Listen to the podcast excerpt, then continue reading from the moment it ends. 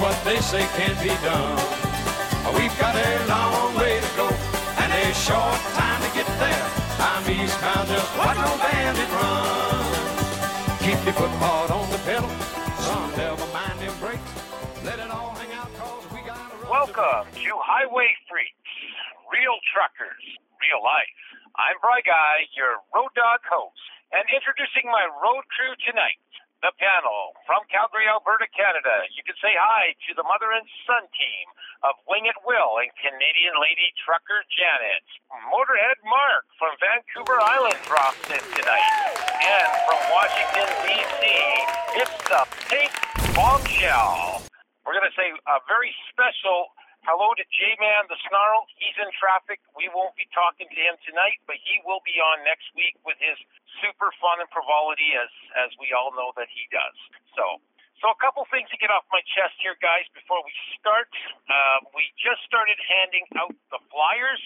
Uh, of course, we're affiliated with the Canadian iconic rock band Fist, and uh, we're getting some great reception on it. And if you're listening to this podcast and you have gotten a flyer recently, send us in your comments, and uh, we want to know that you're listening out there as well. Uh, we are very close to uh, negotiations with GM Blacktop and Indie Tunes Records. We will be changing our theme song in the next few weeks, so look for that. That's going to be exciting. Uh, we have a summer contest coming up. We aren't going to get into it right now, but it's uh, it involves some cashola. And uh, some of you freaks out there are going to win some cashola, and uh, that's going to be pretty cool. Uh, the topics tonight we're going to be talking about. Uh, Will's going to be talking about GM and Ford uh, getting together for electric vehicles. Uh, also, Will's going to be talking about U.S. Congress hiding alien technology.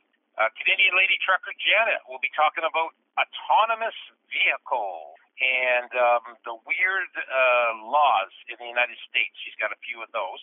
Uh, the Pink Bombshell. Well, Pink will be talking about the I 95 attractions in Virginia. I'm going to tell you how a guy T-boned a bear in North Vancouver recently.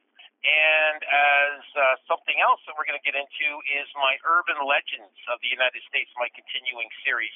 And as an added bonus tonight, we haven't done this for quite a while. I'm going to be talking to you about chapter 11 from my book, Temporary Satisfaction. And um, the chapter will be called Sleazy Job Hunting. Not easy, sleazy. So lots of cool things.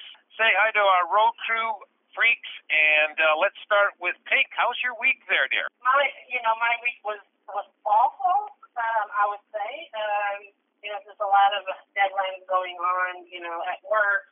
Um, but you know, this, this and then there's added traffic because it's in DC this weekend. We have the Capital Pride um, starting today, actually. Not I'm the the ninth, January 9th, Friday. All through this weekend is the Capital Pride, so we have hundreds of thousands will come in DC. Um, that's going to be like the um, this annual um, thing. So you could tell, um, you know, the traffic is heavier because you have a lot of tourists in, in the area. So, um, and It's it's those And- and- elusive it's those elusive RVers. They're back. yes, they they they are they are. Um, so you know, with the with the whole, I mean, I'm sure you guys are very familiar with the fire, um, and it's believe it or not, it's all impacting all the way down here um, in Mid Atlantic. So it's we're pretty. Uh, it's code purple, very very unhealthy. Um, the air quality. So that's going, um, you know, throw off some of the plans that they have going on weekend. Um, but that's something to look forward to. I haven't been to a Capital Pride in so long, uh, but I'm looking forward to going to um, maybe, you know, maybe on Sunday or something. Well, you, well, you know, Pink, how you could tell that it's an RV on, on the interstate, right? They they got their signal light on in the hammer lane, and they're not go they're not turning to the granny lane. That's how you tell. Oh, thank you. No, I didn't know that. Now you know. That's right. Okay. Motorhead Mark, we have not heard from you for a while there, big guy. So, how's your week been? week's been going pretty good so far. Weather's been treating us really well. Unfortunately, we're dealing with a couple of forest fires on the island, and there's lots of ash and smoke in quite a few different areas on the island. But aside from that, things are going really well. Yeah, I did. I saw smoke when I was in Vancouver yesterday, and I was wondering where that came from. Now I know. So, and you, of course, have been riding the motorcycle, and you will be talking about that topic tonight. So, we look forward to hearing about that momentarily. So, Will, you scrambler, you. I know your week's been hectic as always. So, what have you been doing there, but there, uh, wing it? Huh. Well, uh, I actually had not too bad of a week. I didn't, um, for, uh, you know, once in a very long time, I didn't have to work at all from, I guess, Monday to, uh, today, which, um, I, well, I, I, I, kind of did because, you know, I'm enrolling in the Toronto Film School right now, and they're, uh, they're throwing me tests, so I, I, I- I guess there's a little bit work involved, but, um, all in all, this week's been pretty good. It's it's been uh it's been a really lucky week. Did you try out for Cobra Kai and uh, the uh, Bad Boys? Uh yeah, so they they they have a um uh, a list, right? And uh you have to sign up to be on their platform to make it onto that list and uh I am just waiting to hear back from I, I man, you, you you know one mo- uh, one show I, w- I wouldn't mind being in, and and I'm gonna give a shout out right now to uh, Mr. Robot. Mr. Robot, if you you haven't watched the series, it's all about a hacker, and man, like everything he does, I can do in real life. Um, so it's it's it's uh yeah, that that would be the ultimate movie to or show to get into, but yeah. Yeah, but you can't you can't sing like Freddie Mercury of Queen. He didn't have roles. You remember that, eh? Ah, Freddie Mercury. yeah, no, I, I, I can't sing at all. I, I play instruments No. like drums and piano and stuff, but singing is just not my, uh, my forte. I, I used to rap. I, I, I- I used to make my own music, but, um, you know, that, that, that was in my adolescence. You lie, Will. You Don't you lie. worry about it, Will. Brian couldn't carry a tune in a bucket. Will actually, Will actually can sing. no, I can't. I remember a number of nights, karaoke nights, where you did quite well. Oh boy. we did that singing at Christmas, and that was hilarious. That I'll never forget that podcast. That was a that was memorable. Maybe we'll do that again this year. That that was the only time I was singing because I mean I I channeled my my perfect Frank Sinatra there voice in uh, in doing Oh, uh, my Randolph God. the Bowlight Cowboy. you know what? I, I, I- I actually went to the zoo this week. I actually went to the zoo this week, and and there there's a song stuck in my head. To talk, speaking of like the songs and whatever, and the song that stuck in my head is uh, is is um I want to be a hippopotamus for Christmas. I I I- think I think it goes. okay. All right. That's good. I like it. So, um, I want to talk about a crazy uh, uh, week that I had. Um, uh, my pinky finger is suffering from it. Uh, I I basically opened up a seal on the back of a trailer door, and I decided to do it with a set of bolt cutters. And I missed the seal, but I really nailed my pinky finger, and it swelled up like a beach balloon or whatever you want to call it after I took the glove off, and uh, it's a bit sore. So it's amazing what you do with your pinky finger. It really is. You hit the darn thing every time. So uh, Bandit went swimming in the uh, river uh, by Golden, and uh, it was uh, quite scary because they're like class three rapids, and uh, I'm glad I had the leash on him because um, I might have had to go swimming after him because he was having a great time. And I've been in and out of uh, British Columbia back to Calgary, so I'm heading down to California. I'm in Calgary right now. So, Mark, I know you're in Nanaimo, and Pink, you're in the state of Virginia, which we already discussed was for lovers as well. So, um, first of all, I want to get into a, a great news article. Did you hear about the man that T-boned bear on North Vancouver Island? Or not, not North Vancouver, in North Vancouver, not on the island, Mark. Did you hear about that? Can't say that I did actually. Okay. Well, um, I'll go. I'll go into this. He says I pretty much kissed the bear. Says Kevin Milner, a North Vancouver cyclist. He's now recovering after T-boning a large black bear and the Lower Seymour Conservation Reserve in North Vancouver. He was out for a late evening ride on Tuesday night about 8:30, and he was heading downhill around eight, an eight-kilometer mark of a paved uh, bike trail in the Seymour Valley, and he spots the bear as he rounds the corner. So the 30-year-old had to make a split decision: either slam on the brakes and stop right in front of the bear, or attempt to bike around him. What do you think he does? He decides to bike around the bear. Okay, both Milner and the bear chose the same exit strategy. The second he makes the decision, the bear decides to run, and Kevin runs right across the road, T-boning the bear right behind his shoulder blade, the bear's shoulder blade. He immediately flips over him, and he's airborne over the bear, and he says, I could literally have kissed the bear. He was that close. Milner landed on his side, and he, he was uh, basically, uh, he hit the brush, and he says, man, those bears are built like a big rig truck, he says. I thought I was going to die. The bear actually came back with a bystander cyclist beside Kevin, but he wasn't he wasn't really afraid of that. Apparently he just wanted to say like, What's up, dude? What happened to you? And uh, then he just starts eating the grass nearby and he basically does his own thing. Milner started spitting up blood and he was rushed to the hospital with internal injuries. The injuries he sustained were unbelievable. He couldn't walk. Couldn't lift his legs. Uh, among his injuries he has now is uh, by, by running into the. He has a fractured scapula. He has cardiac contusion. I don't know what the heck that is. He has bruised ribs, road rash, numbness, and uh, he'll be in the hospital for quite some time. Uh, he said he, he felt like his whole left side of his uh, torso had gone to the dentist. And he now says riding beside cars on the road is much safer than riding in the forest. Uh, his uh, story is simply one where you don't try and get around a bear. So, uh, and that is probably the most Canadian North Vancouver cyclist story you can ever hear, other than running into a pedestrian, which they all would do all the time. But hitting a bear, wow. So, Yeah. um, Cardiac Isn't that crazy? Yeah, the cardiac contusion is actually, I believe, uh, could be could be wrong, but I'm pretty sure I'm right on this. Is actually a bruise on the heart itself. wow. Yeah. Yeah, yeah. So, well, you you hit a three four hundred pound black bear. Uh, yeah, you're you're you're going to do damage to yourself, uh, but the bear didn't sustain any damages whatsoever. So, oh, quick update. Uh, for game three, Mark, you'll love this. The Golden Knights are winning two to one, and Matthew Tkachuk is injured. So uh, that looks like that might be a sweep now.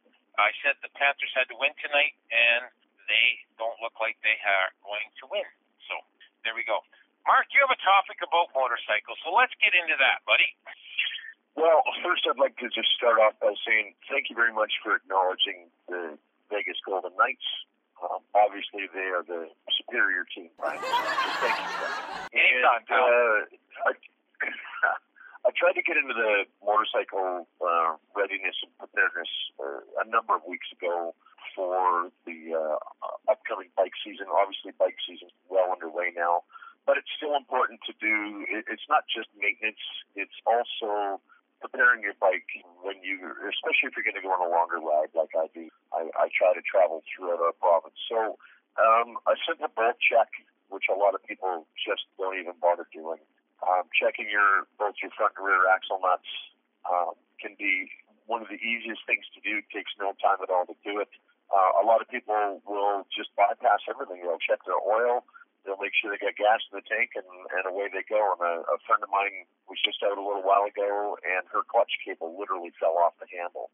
And the only reason that happened is because she didn't check the tension on the uh, tensioner for the clutch cable. So, a quick a quick rundown on things that you should probably spend a little bit of time with on your bike. Uh, uh, we'll say it going on a longer ride because, like I said, the bike season is already on. First off, um, start at one end, pick an end of the bike, and, and just like us in trucking, pick a side of the truck and start and do your walk around. So do your walk around, check your start at the front, maybe check your tires, check for cupping on the tread, check for any kind of cracking in the tread. Uh, grooving it in, in any shape or form that you have kind of cracking happening, you need to have that tire examined a little bit closer. Like I say, check your axle nut, check your fender mounts. There, there's generally only two screws on each side. It's such an easy thing to do, but people have a little screw fall off, and then the next thing you know, they're they're having a bigger problem. So doing a nut and bolt check, come down to your floorboards, check your floorboards, make sure they're tight, make sure that the swivels and the pivots for your floorboards, um, make sure your floorboards are swiveling, but make sure that the nuts and uh, adjusters are tight for that as well. Even check your kickstand. A lot of guys just put the kickstand down and nonchalantly carry on about what they're doing when I myself three years ago put my kickstand down, the bike almost started to fall over, and a buddy of mine just happened to be standing beside me, and he caught the bike. We lifted it up, and the spring had had worn out, and the tension on it let go, and the kickstand uh, started to um, have a colossal failure and I almost lost a, a thousand pound motorcycle to the ground and could have ended up with a lot of scratches. And my cousin, same thing happened to him. His spring let go, landed on his leg, and he broke his leg because you, you know, I mean, when you put your kicks down, you kind of sort of stop paying attention to your bike. So check things like uh, your spring and the and the uh, the actual bolts that hold it to the frame. Coming back, some people have belts, some people have chains. Check your check your tension check your shock while you're there. The right there at the rear axle as it is. Check your your axle nut while you're there. And some people have the the chrome spokes, and some people have the big fat spokes now. It's a, a new trend where the fat spoke wheels are becoming more and more popular. So check, just literally just tap your finger around the spokes. It doesn't take very long to just run it around like you were a kid with a hockey card and a clothes peg, and you used to ride around the block with your uh, your hockey card going uh, in the spokes. Same kind of idea. Check your rear tire for cupping. Check all your lights while you're walking around the bike. Have your four ways on. Um, make sure you got all your bulbs are working properly. Checking your brake light as well. Check your rear tire for cupping or any kind of cracking. Um, a lot of guys have saddlebags, such as myself, or I ride a big decker. And your saddlebags, just because the saddlebags are tight, doesn't mean that the brackets that hold them are tight pull your saddlebag off. It only takes about 10 seconds to pull a saddlebag off. Check the bracket that it sits on underneath. Um, one of the guys that I ride with frequently had a saddlebag come off and it got destroyed because it literally hit the ground. He didn't have time to pull over and try to grab it. Hit the ground and a truck rolled over top of it and destroyed it. Well, that's a big insurance claim and un- unfortunately, he didn't have enough coverage. Some guys just go with the basic, some guys go with everything. He just had the basic and he ended up having to buy a new saddlebag. So, again, preventative maintenance, a simple thing to do. You can literally have your bike ready for the season in about a half an hour. And a half an hour of checking your bike can give you months of riding without having to have any kind of concerns or headaches. Um, exponentially when you, you, you try to speed up the process and you skip things. So slow it down. Take a moment. You know, pause for just a moment and say, you know, ask yourself if you've checked everything. And if you have, then fine. You're you're able to carry on. Um, when you come around the other side of the bike, you you have your covers. You have a primary cover on one side. You have a points cover on the other side. Check and see if you had any leaks or weeping over the over the winter time. Even if it weeped a little bit, and it didn't hit the floor. Double check it. Run your finger underneath the seal and see if there's any kind of moisture. If there is, simple fix. Tighten up the screws just ever so much, just to give it a little bit of tension on the on the seal. If you go too much, you can kill the seal, and then you're going to have to replace it. So just a tiny little bit. All these little things can make a huge difference. Check your exhaust hangers. Check your slip-on hangers. Check your your mounts for your uh, head pipes to the cylinders. Um, check your motor mounts. Check your gear shift and your brake shift or your brake uh, lever. Um, a simple little thing like that, that tiny little nut that keeps it clamped tight on the splines for either your brake lever or your shifter lever. If that backs off and you go to shift or you go to brake and it's and it strips that spline because you didn't check it, now you've got no brakes or you can't shift, and you could end up with a bigger problem because those splines go all the way inside your, your either your transmission or the chassis of the bike, and then you're looking at a much bigger repair. All these little things can save you so much money, so much time.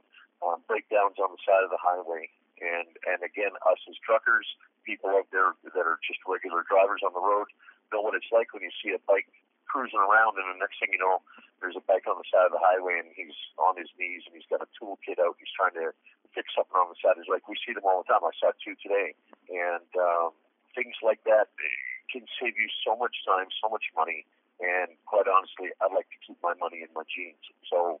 Um, the, la- the one of the things that I, I wanted to touch on with, with your preseason checking is a little harder to do with some of the big fairings, but checking your triple tree nut that triple tree nut um, got loose on my first bike a couple of years ago, and the, I took it to a buddy of mine. He's a, a Harley Davidson mechanic, and he says one of the biggest things that I, I keep trying to tell people in the wintertime when your bike's sitting there on the uh, battery tender, pull your fairing off. Yes, it takes some time. Put uh, put the right size uh, socket or wrench on your triple tree nut and make sure it's tight that one thing there can kill you if it backs off so quickly, lose control of your bike, go over a pothole, and all of a sudden the nut just comes off. And the next thing you know, there's nothing holding your front end onto the chassis of your bike. And nobody needs to see that kind of disaster. So it's just, again, preventative maintenance can go a long, long way. Um, on the road, uh, right now, bikes are prevalent everywhere. And if you keep your ears and eyes open, most of the time you can catch them. But uh, I've got a patch on my on my vest that say "Loud pipe saves lives." Uh, my bike's not the loudest bike in the world, but it's certainly a louder bike than most. And I see people that aren't paying attention. They're of, all of a sudden they want to come into my lane. Um, my bike's safe. Give them a little crack of the throttle. They don't hear it. I give them a beep of the horn. Sometimes they hear it. Sometimes they just keep coming over. Be mindful of the bikes on the road. You don't have to be super special, uh, polite but be courteous enough to give them way or uh, give them an opportunity to give you way. Have a look in your mirrors. Pay attention to what's coming behind you as well as what's coming in front of you. Nighttime bikes are hard to see. Sometimes you see one headlight and, and think it's a car when it's a bike and he's running closer to the center line because quite honestly it's it's actually the safest place to be on a bike, giving yourself a lot of uh, room to go left or right to avoid any kind of situation. Um, hey Mark, I do have one question. Yeah. Okay, so and, and it happened yesterday, and it pissed me off. Yeah. I was on the number one there uh, in Langley, and you know all that construction that's going on right now, and we had some idiot biker that was coming in between the vehicles, and he was going at a good pace, and I think that's got to be the most suicidal thing to do. You're not one of those guys that does that, right? I'm not, but in certain states, um, I'm sure Pink would be able to add a little bit to this. In certain states in the United States, they allow what they call lane splitting, and that's what that is coming in between the cars. Um, I mean, if you're speeding and doing it, then obviously the speeding part is the, the part that's against the law. But there are provinces now in Canada that are working hard at trying to make that legal. One of the reasons for that, Brian, is bikes overheat really easily. Not very many bikes have radiators. My bike does, but there's more bikes on the road that don't. So if they're in a big line of traffic, sometimes they're lane splitting because if they don't, the bike's going to overheat. They're going to be sitting on the side of the road because the engine got tight and it won't run. I don't oh. like it. Oh. I've, I've never liked it, but I understand it. Oh, I well, California is the, California is the only state in the U.S. that legalized lane splitting. Any other states, it's, Okay. it's not allowed. Okay. All right. I thought there was more than just the one. I thought Florida allowed it, and I thought that um, both the Carolinas allowed it, but obviously I'm wrong about that. Anyways, that's what it is, Brian. Um, what I will do, and I have done from time to time, if I like, uh, I'm sure you've come through Squamish before when you've been trucking. Sometimes that line of traffic between Squamish and Whistler can be absolutely insane. And I have gone over the white line and traveled up along the shoulder of the road. Again, bikes overheat. They don't. They're not like a car where you know park them for five minutes and it cools down and you can carry on. Um, a motorcycle gets tight and the engine stops running. You're on the side of the road, could be upwards of an hour, and that hour can sometimes make a very, very large difference in the rest of your day. Um, you might have had to be in court, or you might have had to trying to catch a ferry, as I have to do sometimes to get back to the island. So I will run on the shoulder if it's a big line of traffic. Anyway, Mark, Mark, I have a question. I have a question, Mark. So would you say that you know, cause I'm not a biker, but uh, would you say that you know? If you don't have, if you don't prioritize like preventative maintenance, you know, on a motorbike, like, do you agree that you know you don't have no business owning? Because that's a that's a hazard if you don't take care of your bike. Yeah, I mean, taking care of your bike can save you a lot of money, and it can also save you the actual possibility of having an accident and a preventative, uh, an accident that you could prevent. And uh, Brian knows me; he's known me a long, long time. We're we're in 30 plus years he knows that uh, he bought a car for me and he knows how well I maintain that car. He broke the seat in it and unfortunately things changed about it and I gave him a hard time about it. But again, maintenance, maintenance, maintenance, maintenance, just as much, actually probably a little bit more um, important on a bike because you don't have a what we call a cage as a car. You don't have doors around you. You don't have a trunk preventing any kind of extra uh, closeness to a vehicle. You have a problem on a motorcycle. It's way more dangerous than a problem with a car. You get a flat tire in a car, you can pull it off the road and you know change the tire. You have a flat tire on a bike if you're doing 100 kilometers an hour on the highway and coming around a corner and you lose your front tire. Quite honestly, if you haven't paid attention to your maintenance and uh, if you have a blowout, that's one thing. But if you had a crack and it just started seeping out and you're coming around the corner and you lose that tire, you could have prevented it by by doing a little bit of maintenance on your bike and prevented yourself from a trip to the hospital or even worse. And nobody wants that. Yeah, totally. So yeah, that's that's my little my little blurb on uh, maintenance and a little bit of awareness on the road for motorcyclists. That, that gives me a pretty good insight, I, and I and I gotta say, I didn't realize that much pre-tripping into a bike goes into uh, having a nice trip down the road. And that's probably why I don't ride a bike because I suck at that. But uh, that that's okay. And as far as breaking the seat, that wasn't my big fat ass. So um, don't don't even. Think Are, are you sure, Brian? Are, are you sure? or, or are No. you just trying to have fun with a loved one one night? No, I have a tight trucker's butt. Thank you. So, Hi. Oh, Go away, bad dream. You, you keep telling yourself that, buddy. Yeah, yeah. it fit well on the bidet a few weeks ago. I'll tell you that. Oh no. we knew, Too we knew he would never let think that bidet much. I love that bidet, man. I am hooked on that thing. The days are great. They're great. Oh, I love them. Oh no. Yeah, you got to listen to podcasts. Uh, so you got to listen to number thirty-three, I think it was, when I talked about bidet that I found in in North Dakota, all, and it was at a truck stop of all crazy things. Oh yeah, I went on about that for a while.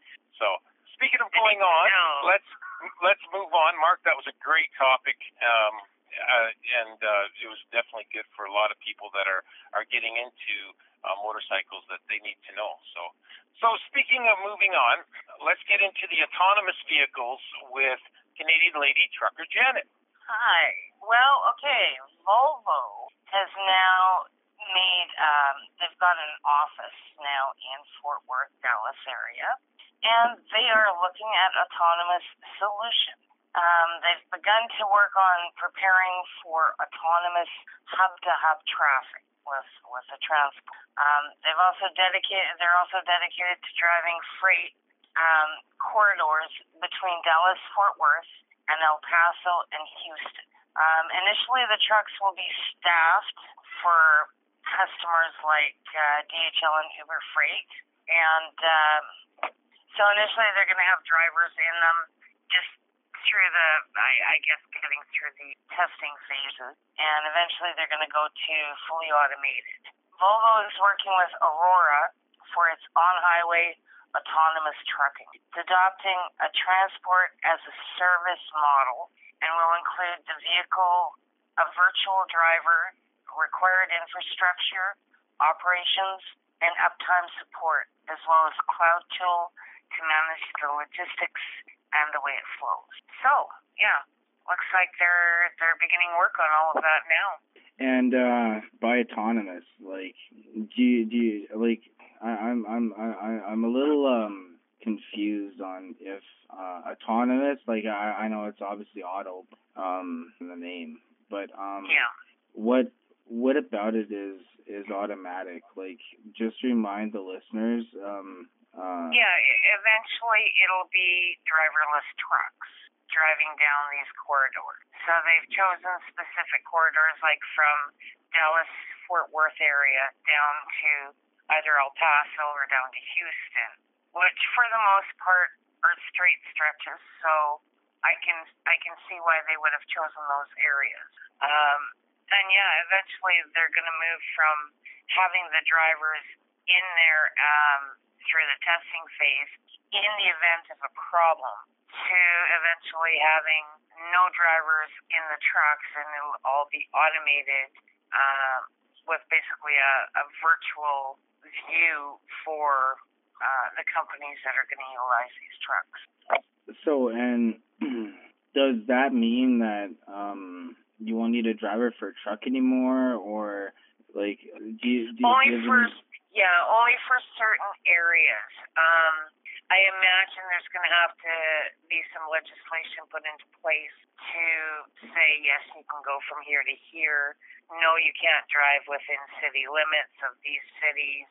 Uh, that kind of thing. So they they will have they will have to have a certain amount of restrictions. I know years ago when they were originally talking about this, they were saying that it would be basically from outskirt of the city to outskirt of the city. So that once you got to the city, there'd be a driver there to bring it in the rest of the way. But that, that of course, I think that was close to 10 years ago when I heard that.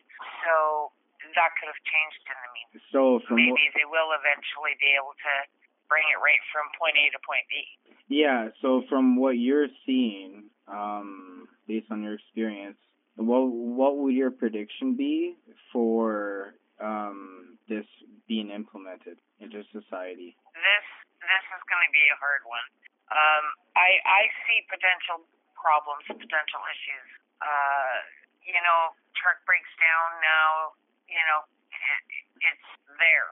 Uh, most companies that come out to repair trucks on the side of the road um, will only do it with a driver there Yeah, right? uh, uh, so you've course. got all these these issues.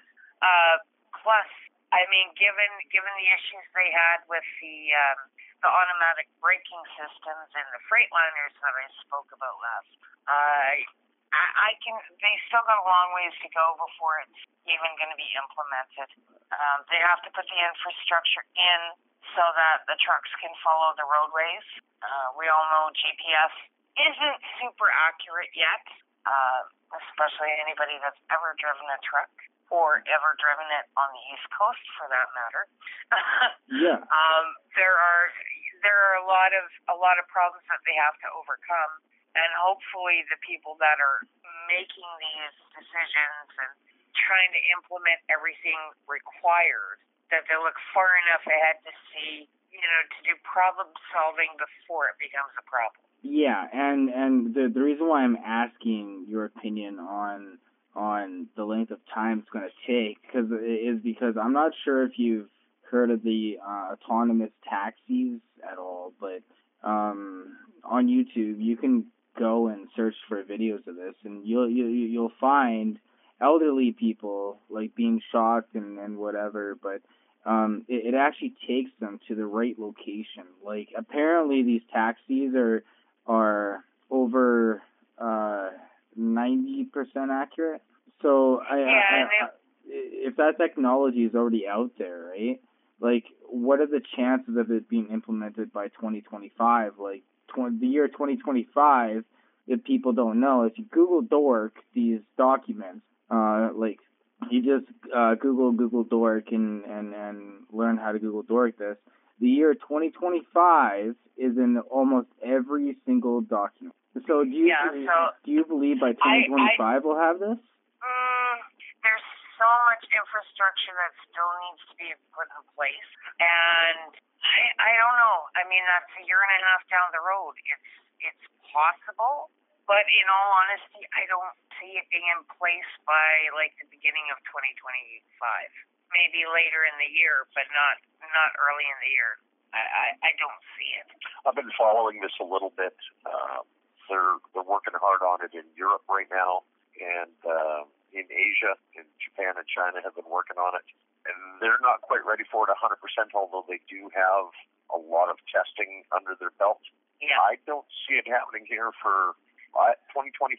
I, I don't see it No. being ready for. it, it, it would be a really hard, hard push. Just like trying to get all the Yeah. the electric trucks up and running in California like they want. You know, um, We don't Well- even have we don't even have the power grid for that yet. Exactly. Yeah, so statistically, uh, and and this was asked in Congress itself, if we even have enough, um, uh, uh, like like enough charging stations or whatever to supply even fifty percent of the population, and that answer was no. No, we don't. Well, And yet Plus, we don't have the hydro for it either. Honestly, Will, we don't have Yeah. the hydro to. no, we don't. it.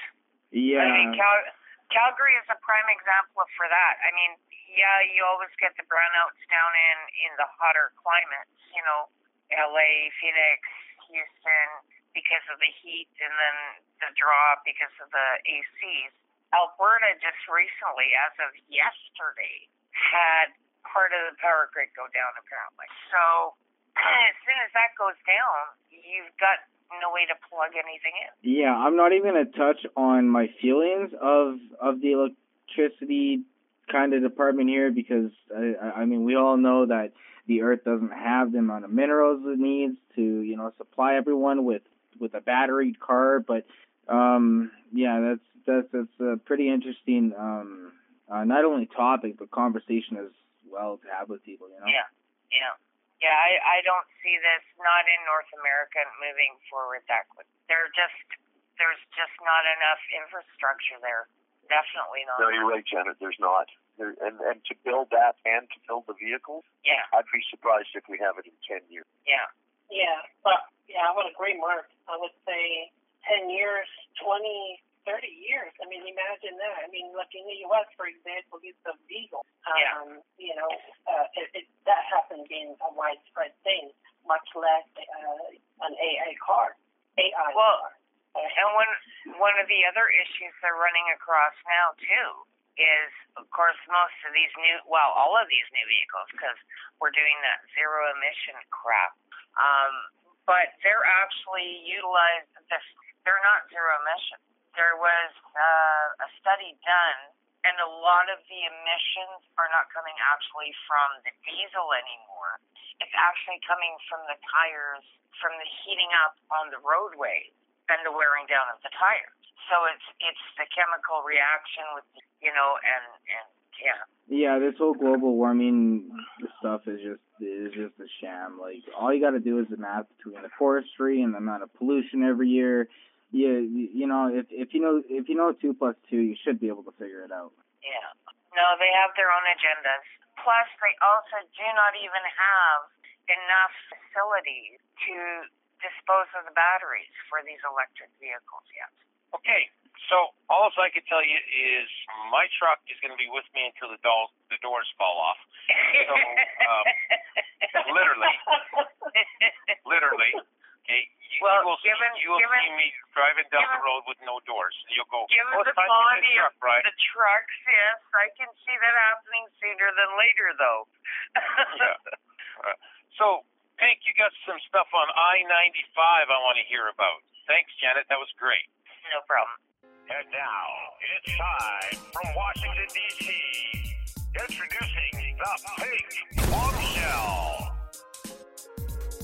So I-95, as you all of you already heard I-95, but it, uh, I-95 is main vein um, in the East Coast, going from Maine to uh, Miami. When it goes over 1,900 miles, and um, I want to talk to you guys about. I just want to highlight some of the some of the attractions off of five Virginia, and there's four of them. to Highlight to. Um, and some of the, you know, some of these places are visible right off five. The first one is like the Gettysburg National Battle, and as we all know, Virginia is, you know, very popular or very historical in the Civil War, and Virginia has a lot of battlefields, but the Petersburg National Battlefield is one of the ones actually um, adjacent I-95. So this one, um, you know, th- this battle was this battlefield was more of a beach. You know, um, back in the day, um, it was uh, you know the Grand um, Army attempted to cut off the supply line of Lee's Army, Confederate capital. So it, you know, the siege lasted from like 1865. Um, and it included engagement with traders. Um, you know, it was depict- depicted as a cold mountain. So this uh, battle, it opened with charge. Um, but I can imagine, you know, during COVID, a lot of people had lost their jobs. So I want to know what what the status is like now. Is this battlefield is open again? Well, I'm, I'm sure the maintenance of the battlefield reduced dramatically during COVID. But if you have the time to uh, check out this battlefield, come down and enjoy it. Now, the other thing is VM of the Confederates. So this is really in plain sight as you pass through Richmond, the capital of Virginia, right off the exit of 715. Um, it is located on a mansion that was used as the Confederate White House. So this VM defense collection Confederate records and artifacts, this mansion has 11 rooms, um, but they have been restored to condition. And it also has exhibits like Robert E. Field tent, and I don't know how you say this. I think it's Limat. Think that's what it's called. Uh, that was in cavalry uh, by the cavalry J.E. Stuart. So this also, this museum is also charges is open every day except holidays. Now the fun attraction the Dominion, personally, Kings Dominion, you can get right there when you're driving down 95 south um, over there by um, I forget the name of the, the uh, location there, but it's it's, it's, sort of like west, uh, I mean, sorry, south uh, Fredericksburg, Virginia, if you guys are familiar with that.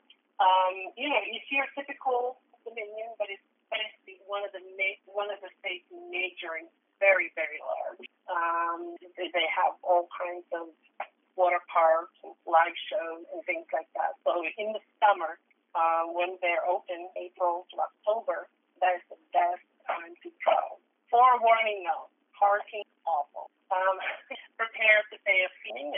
The last one is Prince William Forest Park, one of um, one of the best ones in Virginia. It's large. It has 15,000 forest, and it's, it's in direct contact with fact.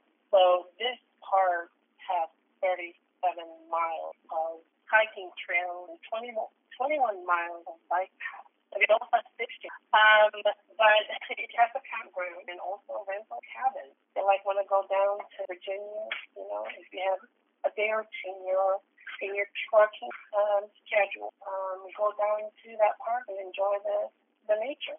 So that's the four things I would just highlight with with calling. But let me ask the crew though, like in your like trucker, um, what landmarks or attraction have you both experienced over the years that you? I know one that I'd like to see that I've driven by thousands of times, and that would be Custer's Last Stand in Montana. They don't allow trucks up. well, places. Yeah, they don't allow trucks up to the top, so it's a heck of a long walk. I, I can I can add to that. You know, the sightseer truck driver, Janet. Yeah. Um, yeah. Uh, the tourist. my wife was the tourist my wife was trucker. on the, that's right. When my wife was on the truck, we actually snuck into Little Big Horn just like the Indians did, and it was a blast. And uh, we did, we did. We snuck right through the field, and uh, we saw all the all the different grave sites, and um, you can actually see it on my Facebook. It's it is on my Facebook as one of my albums. Uh, but among the many, I've seen many things. I have seen the Golden Gate Bridge. I've seen the Devil's Tower. Uh, I've seen uh, numerous statues. Uh, probably the most haunting place that I've ever been at was, uh, you know, the trip to Gettysburg. Uh, that that was something I'll never forget to this very day.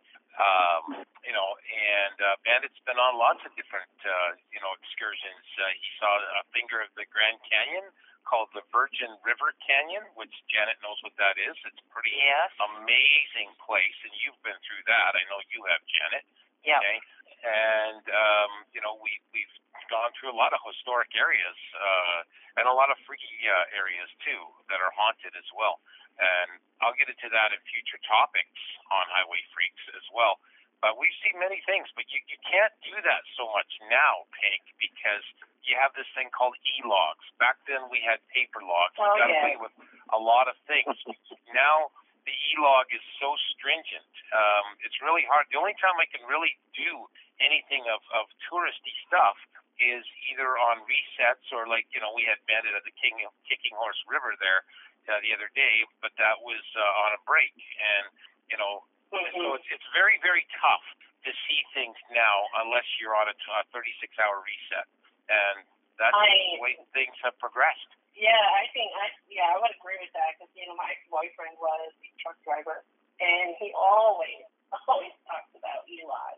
Um, but he you know he drives like from Ohio, uh, Wisconsin route, um, and he always say like there is no way, there's no time for me to just, you know, go for a walk or for something like that and get away.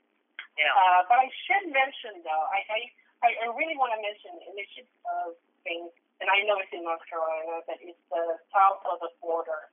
Uh, many of you probably heard that already, but it's in North Carolina. I've been there. I drove from D.C. to Florida once. I wouldn't do it again. Um, but I drove past south of the border, North Carolina. Huge. They have this power of I don't know what it is, like a water tower. On top of it, it has like a sombrero or like that. And you could see it from miles away. So if you ever end up over here, down here in Atlantic, um, come check that out. You know, it has a really good vibes in it. They have good, it has a, it almost has like a Tex-Mex kind of to it. Um, and you can buy stuff there. It's nice. It's easy to get to. That's one of the good about that. Okay, that was really good. Uh, um, I always, always kind of curious what type of topics you're coming out with, Pink, and um, that was uh, definitely enlightening tonight. Will, let's go to you. You've got some stuff on alien technology and Congress. What's that about? Yes. Thank you for making that my first subject because I am itching to get this out. Okay, so this is going to be exposing a lot of the U.S. government for what they are and who they are. Like, man, anyways, uh, who remembers back in 2018 when the Pentagon lost over 800 million dollars? Anybody? Yes. Okay, so I can Wow. tell you right now that 22 million of that went to uh, uh, a, a department of the defense where they started investigating um, alien craft. Now I'm gonna warn everyone right now. I don't know what side you're on, believer or or, or disbelievers. Um, this is is is is a fact, and it's in documents right now. There's whistleblowers all over the place talking about this, and this th- th- this recently just got released. So, um, the Department of Defense has uh, pretty much taken 22 million dollars of the over eight 800 million that went missing uh, to investigate uh, alien aircraft uh, that date, dates back a couple years. Now, if um, if I may go into uh, some of the technology, uh, I'm going to name one right now that they've had forever, and they it took forever for them to release. There's that old adage they probably had it for 10 years or whatever. This is true. So, uh, virtual reality. Uh, I'm sure a lot of people have heard of, you know, the Oculus Rift or whatever. Um, so this technology has been out forever, right? And this this wasn't like I don't know what you believe in, but a, a lot of the new technology coming out, um, some of it didn't come from us. Uh, there have been uh, aircrafts that have been documented uh, by the U.S. military themselves as um, either intact objects or uh, partly intact objects. And when these objects crash, they obtain the electronics and whatever other technology lays within that object. And they have, well, there's a whistleblower right now. Um, I'm not going to name his name right at the moment, but um, he has come out to say that uh, the U.S. has alien technology that we that that, that they don't want to release. Now, there's a lot of people saying like there there there have been sightings, uh, a lot of weird sightings. I'm gonna say over the past I don't know two three years. Ironically, since quote unquote COVID came out, but um, these these sightings, some of them have been, you know, when you look into documents, there's proof that some of them have been uh, technology that they use for war. So they do do use radiation, aka lasers, for war. You know, like uh, Austin Powers and in, in that movie. Oh, let's put lasers on dolphins. Yeah, it's this is a, a true fact. Lasers can actually communicate ones and zeros to other computers, which if if uh, you don't know the lingo to that, that's uh, binary, and it can destroy objects. Now, some of these have been found to be lasers, but others have crashed and have been covered up. And the covered up technology um, is always stolen. recreated, and then sold to the general population after being tested. Um, there's documented proof, not only in uh, the U.S. government itself, that is open source. Uh, you can find this using Google Docs, but um, it, it like um, it is when when it goes into you know um, different sections of of you know believers, it's it's called a false flag or um, a distraction. Now, given some of them are distractions from you know uh, how shitty the president is to how shitty the prime minister is, but um, a lot of it is is actually facts, right? So you know that old adage like uh, there's there's a truth to every lie. Uh, you got to look deeper than just uh, searching uh, what is a UFO on Google because that's not going to tell you anything. In fact, I like the only way, reason I use Google is for the dorks itself because it like it allows you to get a documents uh, without passwords, which is completely legal. My other avenue would be DuckDuckGo.com. You you search this stuff up, you'll find a lot of the stuff adds up, and um, I can't tell you where the other hundreds of millions of dollars went, but I can tell you that 22 million of, of that over 800 million that was lost went to investigate actual artifacts that were found from aircraft that is quote unquote foreign to us. Any questions? There goes the text on it. well, I got lots of questions, but I don't have time for all of them. I would I would like to probably chuck one question out there for you. Since 1949, when they really actually started to document, or or for for that matter, the public started to be aware of the documenting. It might have been going on before that, but since Roswell, there have been hundreds of thousands of sightings. There's been documented crashes. Area 51 is obviously incredibly well known for um, I don't know, you want to call it experimentation that they do out there, the testing they do out there. My question is, is how much of the technology you think that they have found is actually here in the real world today? Okay, that that is a really great question, and I'm glad you brought up Roswell. Um, I can post the, the documents to HiWay Freeks, but uh, in the documents, unfortunately, um, the documents state that Roswell was was a big cover up uh, done by the U.S. military to test out uh, stuff with their soldiers. Now, when farmers used to report these sightings in fields and find bodies and stuff, it used to be reported as dummies. And I can re- I can post these documents as well. But um, I, I, I'm going to say that um, given a percentage, 35 to 40 percent of those sightings were actually legit. So um, things that picked up since Roswell, um, I, I I don't know why they have. Um, it, it, it's almost like um, you know there's there's another planet full of other beings um, that have you know um, wanted to uh, make contact with us, but you know um, I've also seen other documents where military have actually shot down or shot sorry shot down the aircraft so that it, it crashed. And actually, in the Antarctic, if if you research this for the non-believers, I I, I know they, they they mixed up misinformation with with uh, truth and stuff, but for the non-believers, you can you can look up uh, UFO uh, crashes or yeah UFO crash in the Antarctic. Um, so um, this kind of ties in into global warming. Uh, I'm just going to give this example now. If you put a frozen turkey, okay, in a microwave to defrost for an hour, obviously it's it's going to be a certain you know um, uh, level of frozen.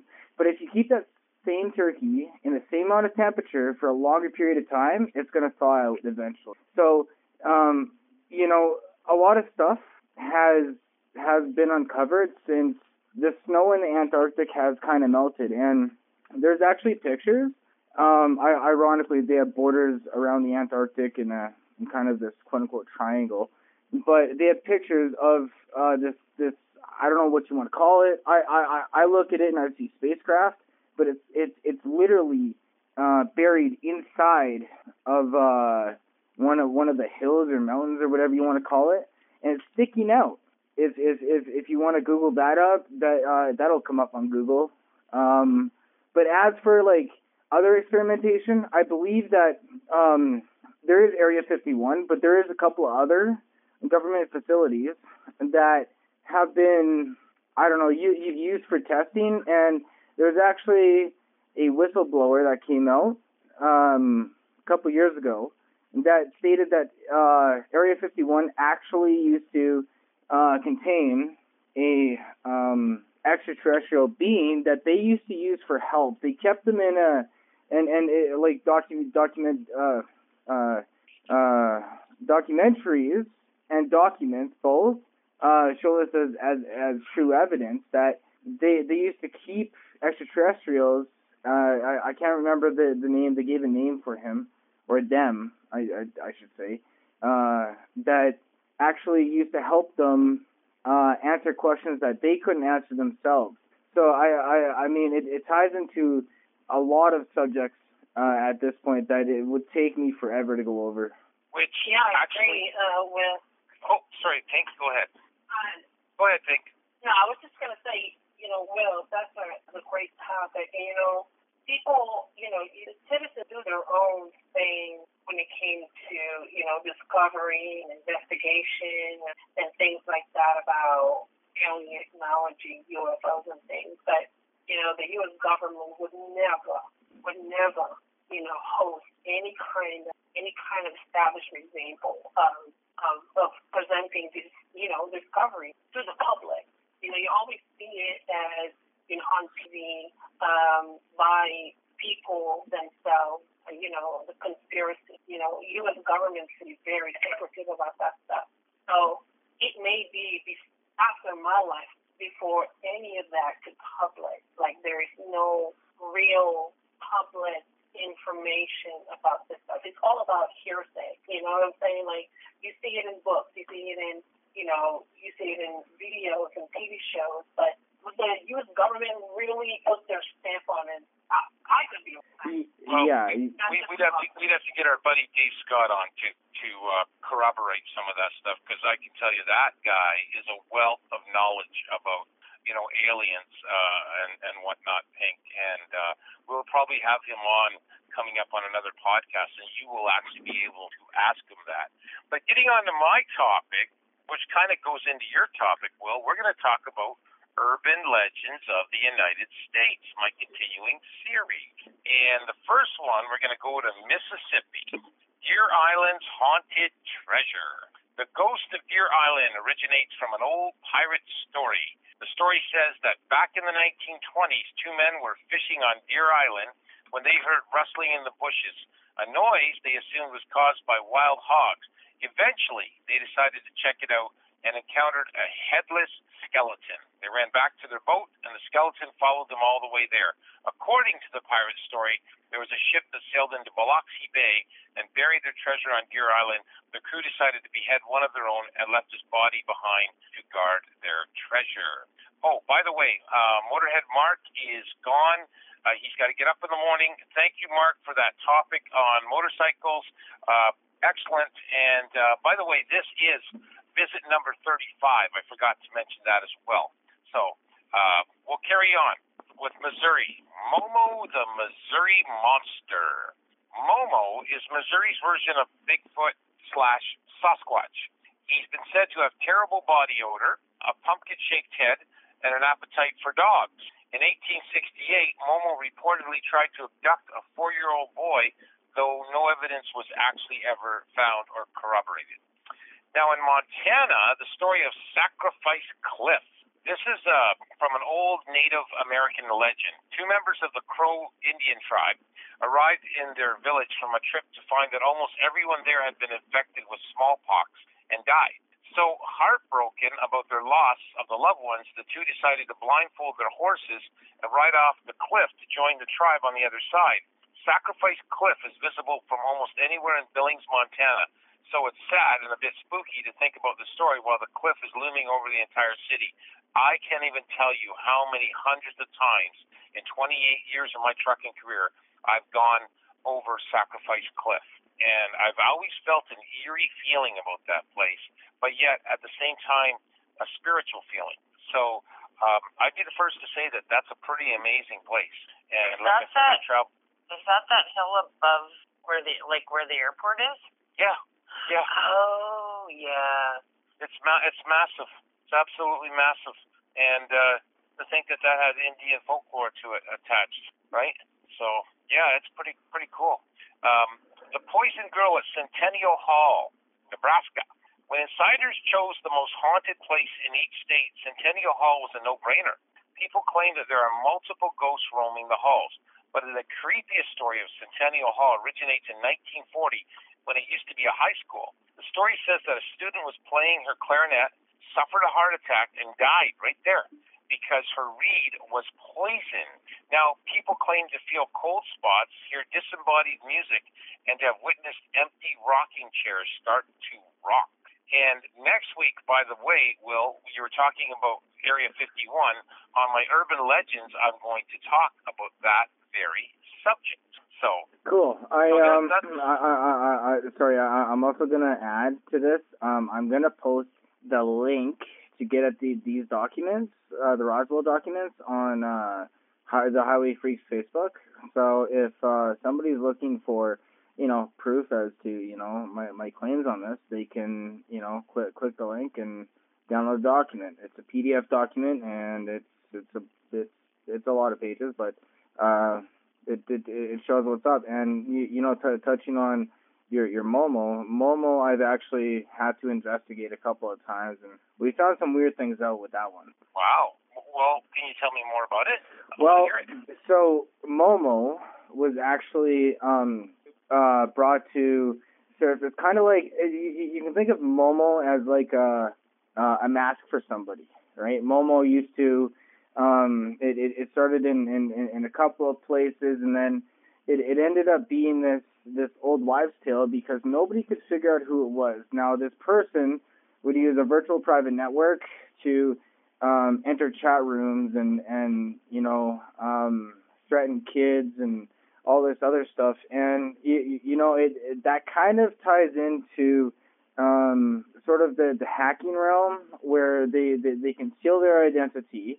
They they do what they want to do and they play games with with kids. Now there's there's not just Momo and and there are Momo accounts by the way on Instagram that will message these kids and get them to do the the the, the weirdest um most cynical things you can imagine and um this was brought brought to my attention as a subject to uh research a couple years ago and uh what I found out was that uh Momo was was connected into uh some organizations that uh just wanted to uh traffic kids or you know hurt them. And um there's there, there's another character I I can't remember the name of it.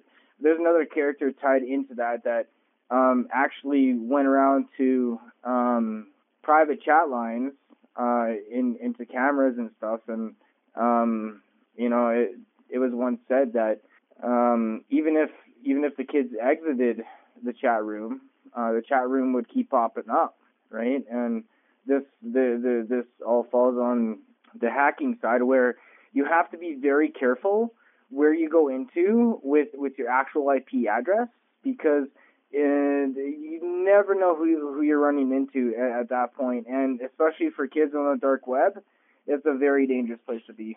Anyway, Jenny, for on the lighter side, you've got some uh, funny uh, laws in the U.S. that you wanted to add to the show. Um, so uh, go ahead. Yeah, weird laws. I have for each state, so probably will not get through them all tonight. And I will just continue on next week from where I leave off. So Alaska says no drinking at a bar. Intoxicated people may not knowledge knowingly enter or camp out where alcohol is sold. You can't get drunk on drunk in a bar or remain on the premises, but you can't drive home. So you're kind of stuck between a rock and a hard place. So what do you do? Hitchhike on a polar bear? Yeah, I guess so.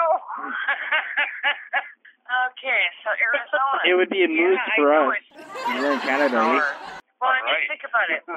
You can't go into a bar if you're intoxicated, but you can't get intoxicated intoxicated in the bar. So it's kind of a double standard there. So, So next you might one- get a D, you might get a DUI riding a polar bear. Yeah, yeah. Or riding the bar chair, you never know. All right, carry on. so Arizona is the next one. Um, you're not permit. You know, you need a permit to feed pigs garbage, but if you plan to eat it, it's fine. so you can feed your pig garbage as long as you're the one eating it, but you can't feed a pig garbage if it's not planned for your own table. Um, also, fake drugs are illegal, as are most real ones. Who knew? That's kind of a weird one, yeah. Um, Arkansas is the next one. Uh, no pinball winning streaks. It's illegal for a pinball machine to give away more than 25 free games. The Arkansas State Legislature has a statute that aims to prohibit machines that promote gambling. Um, California, under the health code, a frog that dies during a frog jumping contest can't be eaten, must be destroyed ASAP. Colorado, you need a permit to make snow, so you can't make snow unless you have a permit, I guess. Um, Connecticut, uh, it's illegal to collect rags, paper, glass, old metal, junk, cylinders, or any waste materials without a license. And previously, previously it was illegal to sell pickles, salsa, or anything with a pH lower than 4.6 at farmers markets recently, and it was recently overturned. Delaware. You know, you know why that is? Because they use pickle juice to wash their hair. You do? What? They do. They, they use pickle juice to wash their hair. Those those rednecks there. They do. Uh, I. I mean, I, I can see rinsing in vinegar. Uh, done that, been there, done that. Um, pickles. Well, I think it, I think it went back to the lice epidemic way back then, and because lice lice don't like um, like vinegar uh, like uh, products, and Right. um, and so I think because pickle juice has vinegar in it, right? So Yeah. you know, if you get you get a bunch of kids that get lice at school, then you know they they you know grab the pickle juice from the jars and just pour it over the kids, and that kills the lice. So lovely, huh? Hmm. Who knew? Say Delaware. you learn something every day, and if you don't, you go stupid. Exactly. so Delaware, it's a misdemeanor to sell, barter, or offer the fur of a domestic dog or cat. The fine can be twenty-five hundred dollars and the ban from ownership of cat or dog for 15 years after conviction. Well, I can interject at that because my boy sheds. So if you want a coat, you just let me know, and I'll get you a perfect banded shedded coat. I got a better one. I got I got a double coated Roddy here. Never ending. Oh, the Ramsey slippers. Yes, easily. Exactly. easily, yeah. Holy, he just nonstop. So in Florida, people who own bars, restaurants, or other places where liquor is sold may be fined thousand dollars if they participate in or permit permit per, permit any contest of dwarf tossing. Oh, Yes, this is actually a law in Florida. I know. I I I had to look at it three times. That's Yeah. called. It just, oh, and it's also yeah, it's also illegal to sell alcohol during a hurricane in Florida. uh, when I texted my mom tonight, I said, "Mom, I'm I'm I'm sex-cited," and it's supposed to say excited. She didn't think that was too cool. I wouldn't think so. She's not cool like me. no. Okay. So, in Georgia, those who engage in llama related activities are personally responsible for any injuries they suffer. I have no idea what these llama related activities are, nor do I really want to know. I don't think. Well, I guess I got to stop that export from the llama coming to Canada. Uh, in Hawaii, there is an urban beautification initiative and dates back to 1927. Billboards are outlawed in the state with a few exceptions. It includes notices from public offices and signs posted where goods are sold. So I'm assuming those are the exceptions. Well, Will, you're gonna you're gonna have to cancel that new centerfold. Man, I was just getting used to that too. no doubt. yeah, you had your Oh. towel placed in the right area too. And this, Wasn't this big one- enough. Wasn't big enough. Okay. This next one, I, I, I, I, I have no words. Idaho. Cannibalism is usually illegal. In most states, cam- cannibalism itself isn't expressly illegal and is allowed under life-threatening conditions as the only apparent means of survival. Idaho defines cannibalism as non-consensual eating of someone else. You guys, you guys remember watching that movie Alive? Yes. way back when the you know the the actually true story of the plane that crashed and they had to eat eat the uh, the, the the people. That was such a hard movie to watch. Did, did you ever see that, Pink? No. Do I Oh. want to see it? Probably not. Well, it's about a soccer team that crashes in the Andes Mountains. It's a true story, and Yeah. they had to survive by eating the dead, uh, like because they had no food. They had absolutely no food. It's a great movie, a great movie. If you get a chance, Yeah. check it out on Netflix. It is really good. I don't know. That sounds sorry. Yeah, well, we we really perked you up tonight, didn't we? Yes, it is. Uh, for real though, I, I I'm I'm leaving the United States with all these weird laws. My question is, who made these laws? I mean, oh, oh, it, it, I'm moving. I know, I know. When I was going through these, and I know there's others. These are just a few, right? But some of them, I know that there's some really, really weird ones out there. And all you can do is shake your head and go, how? you know, I mean, the next one here is Illinois. It's illegal to own more than six hundred dollars worth of salamander. Now, that is the rumor. The actual is that it's illegal to possess any variety of aquatic life that was captured or killed in violation of Fish and Aquatic Life Code or whose value exceeds six hundred dollars. So if you have six hundred and one dollars worth of aquatic, you're breaking the law. Well, there you go. We'll hear more about that next topic for Janet on uh, visit number 36 because I'll definitely want to hear more of that. But in the interest Oh, of time, we uh, we're pretty much at the end. But as an added bonus tonight, we have a bit of a treat for you. Um, I wrote uh, quite a while ago, and um, just to reiterate, I met this guy Jasper Stevenson. He has quite the eclectic life, and I decided to do a a whole complete book on him. And um, so I'm telling you the story as told to him when I read this out to you. Okay.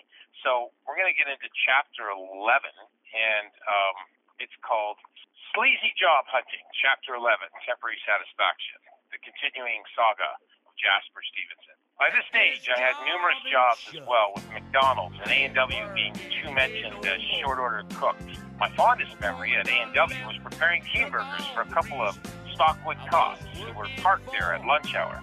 After my last run-in with them, I needed to get some sort of payback. So I decided to spit two big green loogies on both of their burgers by putting my special dressing and pulling some of my pubic hairs from my pants. You gotta have some sprouts on their burgers. my stomach muscles hurt so much when I saw that. Then I saw both of them eating that nasty meal in their squad car. Among other jobs I held as a teenager was working at Huron Pallet, assembling pallets together with a nail gun. After I graduated grade 9 the following June, I picked tobacco leaves as a summer job and hung them to dry in a kiln on a farm. I was back from hot sweating work that lasted about three months for the summer, but the cash was quite good. My next summer job was working at Holland Hitch. Ironically, they make fifth wheels for tractors and landing gear and trailers, which were great wages. I started dripping landing gear out in the yard in these large metal paint tubs filled with black paint. Talk about messy. I got more paint on me than the actual pieces themselves. In no time at all, I was promoted to running large metal presses, assembling the landing gear, stacking the fifth wheels ready for loading onto the trailers. They had an initiation at the hitch, which every rookie was subjected to, and I was no exception. Someone, usually the work prankster, had nailed my plastic lunchbox to the cafeteria table, followed by my placing my lunch back, back on it so as to not disturb anything. When lunchtime came, I noticed my lunch pail was on the wrong table. So when I went to grab it, it ended up taking the table with itself, pulling the top of the lunch pail apart. The whole thing looked pretty unusual and pretty funny too to, by an innocent bystander nearby. The other initiation wasn't so humorous at all. Black tar-like landing gear grease was placed in the new recruit's hard hat and was put on my head by someone else. The black goo oozed down all over the sides of my hair and neck and was pretty hard getting out of the scalp. Even when it came to shampooing, you had to use turpentine. That usually did the trick. As for my absolute worst job, hanging live turkeys at the old Swiss turkey plant in Chelmsford was the most appalling thing. You could not even fathom in a million years how nasty this was, and its description is as follows. My work uniform consisted of a long green rubber smock that covered me from the top of my neck to the bottom of my legs. The next thing I wore were these big rubber steel toe boots, long rubber gloves that went past my arms, a hard hat with alien-looking visors from outer space, safety glasses under that, and connected earphones that hung around my neck. My task was to stand on a very high steel platform lined up to the top level of these trailers with large cages in them. That way I had complete access to these rather large, spasmodic, very frightened 50 to 80 pound turkeys. Next, I opened large metal cages, reached in and grabbed one of the turkey's legs, pulling with all my strength, proceeding to hang the fluttering albatrosses on metal hangers that were going past me on a chain conveyor belt. Thus, they're hanging upside down on these hangers, which went around the next hit where a worker took a sharp knife, slitting their throats. Instantly, you saw puddles of red crimson blood running all over the dock floor into large grates where the trailer tires were parked. The long rubber gloves I had on were no match for a turkey's sharp, dirt-infested long claws. Actually, I acquired so many affected scratches, there wasn't a day that went by that I was in the first aid office. These birds were so scared, crazily spastic, oversized chickens that had been pulled out of their natural environment. So you can only guess what that would happen. What would any nervous animal do if it was cornered, right? The answer's quite obvious.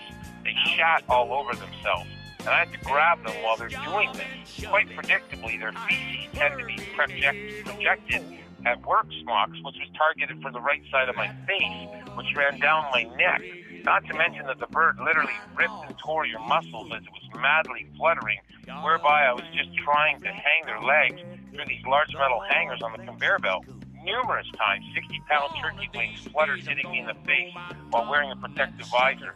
As for that contraption, it's more up on my face than on my face. So they called that feather burn, which I got constantly. The very next morning after my first day on the job, I got up with sore, stiff arms, scratches all over, red welts all over the bottom of my mouth and chin. I think I lasted two weeks when they fired me, which was no great loss for me either. So stop and ponder that next time you bite into a sweet, juicy, turkey leg at Thanksgiving. That procedure of getting turkeys processed, believe it or not, exists even today. Surprisingly, this primitive procedure has never really changed. Next up was into the world of sales, even though I had virtually no experience in that area. But this is me we're talking about, Jasper Stevenson. The product was filter clean vacuum cleaners, and my job was selling these door to door. I wasn't exactly keen on that idea, so I came up with a plan that worked pretty smooth. Who buys vacuum cleaners the most? I thought to myself. In reality, the answer was women, and mainly housewives. Now, of course, they most likely would have teenage daughters, right? Of course. Moreover, the young virile girls were usually found hanging out at the pinball parlor at the local mall. The big video game back then was Pac-Man, and hordes of teenagers were always found around most of the arcades. I was a fairly good-looking guy and in good shape for my age, so all I needed to do was go out to the mall, acquire myself a few girlfriends, place my romantic intentions upon them, sell their, mom, their mothers my product, vacuum cleaners. I mean, there I was, situated in some gal mother's living room, and this teenage gal was sitting there watching MTV. That was the first 24-hour music video channel with its debut of Video Killed the Radio Star by the Buggles. Indeed, the plan worked very well. I was selling backs by the dozen each week, and suddenly the other salesmen in the Filter Clean office were calling me a born salesman.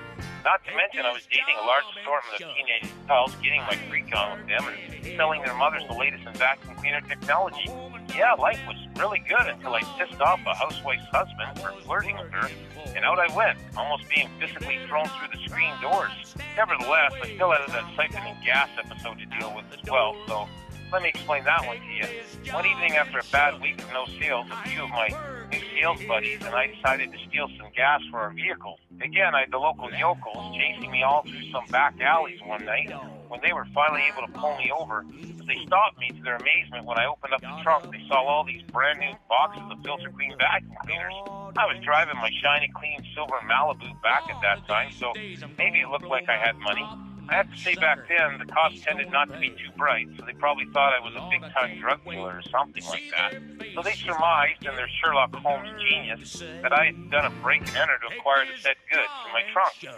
Turned out they weren't pursuing me because I had siphoned the gas from a vehicle, rather than the fact the crime was actually committed nearby, and the culprits were seen leaving in a gray sedan, much like mine.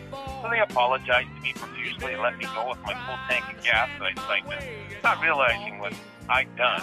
Like I said before, they weren't too bright. The year was just full, plumb full of newsworthy events, too, and it was changing the annals of history as we knew it. Unfortunately, the metric system was now here in full complete force in Canada, thanks to the stupid federal government. Yeah, they're a bunch of liberals. Pierre Elliott Trudeau, if I recall his name. I mean, gasoline and diesel are now sold by the liter, not the gallon, so when filling up my car, it was hard to figure out if you were being shortchanged or not. By the summer, the government of BC had named the 2,639 meter, which was 8,658 feet peak of the Rocky Mountain, after the former cancer pioneer and advocate Terry Fox. Terry had been forced to end his Marathon of Hope running crusade near Thunder Bay, Ontario, Canada. Big news is a massive mall been built and opened in Edmonton, Alberta. It was named West Edmonton Mall and contained an indoor amusement park along with an actual dolphin tank, not to mention the Santa Maria ship. This was an exact replica of Christopher Columbus' flagship he used to sail in America in 1492. Speaking of Edmonton, the Eskimos would be the Grey Cup champions that year when they defeated the Ottawa Rough Riders 26 to 23. It was the Edmonton Eskimos' fourth straight championship win. The sports world completely dominated the year with Major League Baseball going on strike since the last work stoppage in 1972. An estimated 713 games were canceled, thus costing owners $72 million. And in hockey, the powerhouse New York Islanders won their second consecutive Stanley Cup, taking out the Minnesota North Stars four games to one. President Reagan flexed his political muscle by demanding striking air traffic controllers go back to work. They ignored the order, and he actually fired 11,359 of them out of the 13,000 that had previously defied the order. As a direct result, 7,000 flights across the country were dismissed or canceled. The medical field was awakened when it was reported the first recognized case occurred. The Disease Control and Prevention Center in Atlanta, Georgia discovered that five homosexual men from Los Angeles, California had a rare form of pneumonia seen only in patients with weakened immune system. By the summer, my 17-year-old hormones really took me by surprise. There was no stopping me. My next profession was a carnival worker for a local beer outfit out of Brantford, Ontario. I met up with them in my hometown at the Stockwood Fair. I immediately hired on and was now known as the skee ball announcer. In truth, I was the guy that would sit up on a chair with a microphone in his hand and lure unsuspecting customers to play the game and win a large stuffed animal. It was my job to create catchphrases to get the fair patrons to spend their money on this game. I invented phrases like put a quarter in the slot, now you're hot, or use a dime, it'll save you time. Now, for those of you who don't know or even understand what skee ball was, uh, let me tell you what exactly it is. Skee ball was a common arcade game in that era. Similar to bowling, except it's played on an inclined lane. The player aimed to get the ball to fall into a hole rather than knock down the pins. There's a sudden increase in the incline at the end of the ramp, commonly called the ball hop. This launched the ball above the plane of the ramp toward a series of rings that directed the balls into the holes of varying point values, which were numbered from 550, 75, 100, and 150. The harder to reach holes gave them the most points, and so forth. Prize winning was achieved by scoring a certain number of points within one game in a set amount of time. They were usually given nine balls to do this. If a participant managed to tally up 500 points by the time the speed clock finished, a loud bell sounded and they won the prize. I was the play-by-play announcer, giving the people a ball-by-ball account of who was gaining the most points. It was an extremely loud, ear-catching game that made passerbys want to participate in. It was a simple game, but a very costly one in the end. As with most carnival game scams, when a person won a prize, it was usually a small whistle or a small stuffed animal. Subsequently, the fair patron traded that in. If they won the next round, they traded in, then they play it, and so on and so on. They were basically trading up all the time to eventually win the large stuffed animal. And the truth be told, by the time it was really finally, these people could have bought one in a department store for cheaper. However, nobody ever really picked up on that because they just had to win that pretty big stuffed bear or baby blue elephant for their kids, their girlfriend, or their wife. Carnival life, as you might have guessed, had lots of fringe benefits too, like loose and easy carny woman, as or women, as they were known by. I met one there when I was walking by the fish pond on my lunch break, and there she was. Her name was Cheryl, a young teenage carny gal who tried to get me to play that useless game, but at least I broke the ice between us. I was so smitten with her that when I won this cute little ring of dipping the rod in the water, I gave it to her and asked her to go steady with me. To my utter amazement, she said yes, and I placed the plastic ring on her finger as a token of my affection. At that very moment, she was my new gal, and while I was working at the local fair, we were inseparable. That was also the first time I got a hickey from her, which was like a way of showing ownership of a guy in those times. When that fair was over, I didn't want a relationship to end, so I traveled to the next des- destination of Paris, Ontario. I thought going back to high school in September would just have to wait, so I worked for the next week while still pursuing my exciting lustful relationship with her. After Paris, it was time to go back to my second last year of high school.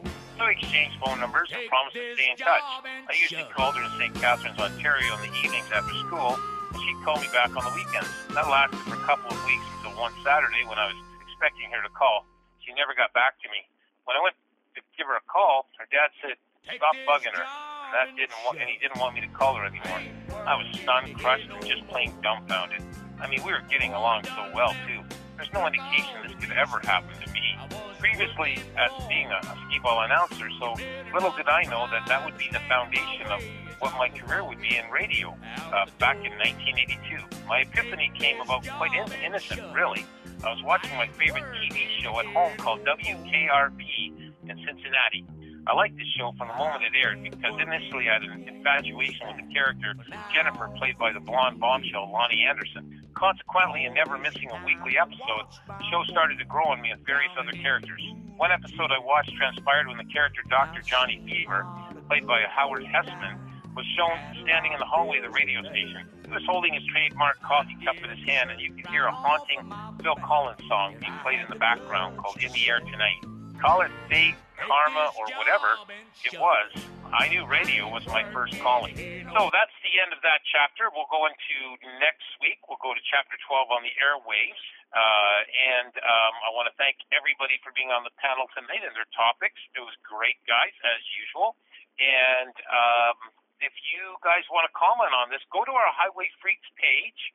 Uh, Pink has an Instagram as well. You can comment on her with the pink bombshell if you uh, want to talk about her topics or even ask her a topic to do. She will probably do that, won't you, Pink? Yes. Okay. All right. Okay. All right. Okay. We're also on Twitter. Okay. You can find us on Twitter, HiWay Freeks, as well. And um, if you want to uh, and, uh, personal email me on a topic, I will certainly consider a topic as well. That's BWS underscore bear holdings at yahoo.ca. So last but not least, of course, is the pylon shout out. And everybody this week gets to participate in those pylon shout outs. So I'll start because uh, I I can't thank uh, my uh, my dispatcher enough. Um, we've had a, quite an array of dispatchers, but uh, um, this particular dispatcher, she didn't want her name mentioned, but I will give her a red pylon shout out for getting me the heck out of Canada so I can get back to the States and uh, make better miles. So Pink, do you have any uh, shout outs for Pylon shout outs this week? Yes, I do. Um, and red pylon. Um, the crew that I had uh, last week, I had my convention uh, last week of about 800 people, and they did a marvelous job. And so I just want to give a blue and red pylon. They made my life. That's my that's my pylon. Okay. How about you, Will? You must have a Pylon shout out of the week you've had. Yeah, I'm gonna give a red pylon shout out to um uh, I, I don't know if I can mention her name, but uh she's on my financial team for student loans and uh making sure that everything goes as smoothly as it can. And uh yeah. All right. Janet, you must have a Pylon shout out, and if you don't, think of a black Pylon shout out. Someone that maybe wronged you. Can we can we talk about no I can't. Well I can I can say I have a black I think- pylon I have a black pylon shadow, but I can't name who it's against. So All right. uh, it Okay. would just make my life a living hell if I did. Okay. All right. All right. It's okay. No worries. Okay. Anything else to add? Anybody? Um, Pink, how about you? Uh, any final touching words? Oh no, no. Uh, you know, I for I missed the uh, the, the podcast uh, last week, and you know, I felt incomplete. I missed my crew, so I'm I'm happy to be back on on the channel. And we're, We're happy to have you back. we, we filled we filled you in. We filled you in there with the with the gal from BC that uh, you know was uh, getting Oh, fired yeah. for having an OnlyFans account. You'll you'll be able to you know get back to that one. Um, but uh, we have a lot of cool things coming up, and uh, a little bird has told me that we will have an online store, and I'm going to say very very conservatively before Christmas, our online store will be up. Wouldn't you say, Will? Yeah. it's, um yeah, definitely by then. Okay, perfect. Okay, so that's all. That's a wrap, as the saying goes. And you guys have a super week, and we'll be back for podcast number 36.